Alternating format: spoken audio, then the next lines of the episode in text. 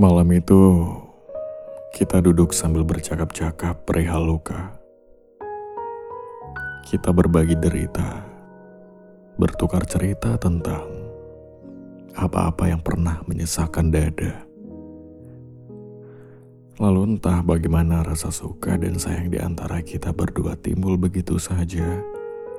Seiring rutin berjalannya pesan singkat, memulai semuanya lebih dekat dengan teleponan hingga larut malam, bahkan pernah menyentuh jam 3 pagi.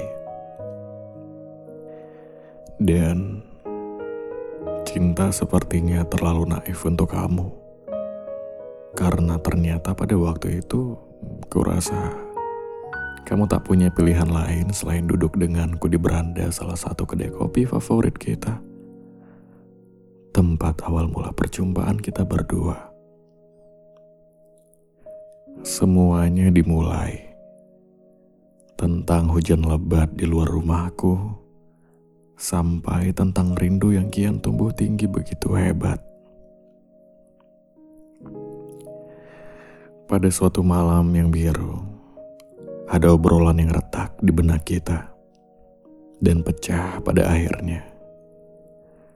Aku ingat bagaimana aku membanting pintu dengan keras dan kamu melempar sebotol anggur yang tadinya masih bisa kita nikmati berdua. Botol anggur itu pun pecah. Kepingan-kepingannya retak berserakan sampai menembus pipi kiriku. Bukan, bukan. Yang tidak berhenti bukan darah, melainkan air mata di wajahku. Mengingat bagaimana kamu memutuskan semuanya hubungan kita. Air mata dan sisa dari anggur yang pecah tumpah dari botol itu pun tergenang. Seolah ada yang harus dengan terpaksa membiarkannya untuk mengakhiri semua yang terkenang. Jangan bercanda. Ketika semua ini sudah berakhir, Lalu kau datang untuk mengucapkan selamat jalan, lalu kau tutupi dengan kalimat tidak boleh ada rindu lagi. Itu hanya akan menjadi lelucon buatku. Percuma saja. Rindu yang kau katakan akan hilang itu nyatanya masih menjadi tempat pulang untuk air mataku. Sebab kita pernah menjelma ombak. Sebab kita pernah menjadi hujan Sebab kita pernah menjadi malam untuk mata yang sulit terpejam. Sebab kita pernah bahagia.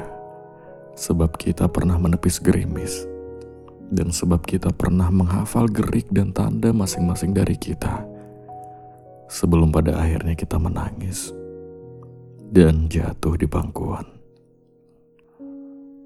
Dan pada akhirnya, mencintaimu kali ini menjadi rumah paling sepi yang aku kunjungi dari seluas-luasnya kesendirianku.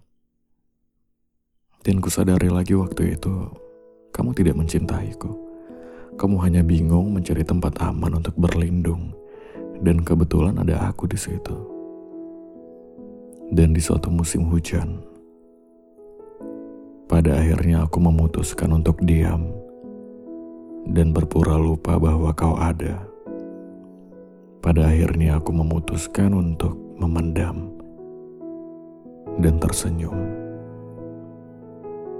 Seolah kau tak pernah ada.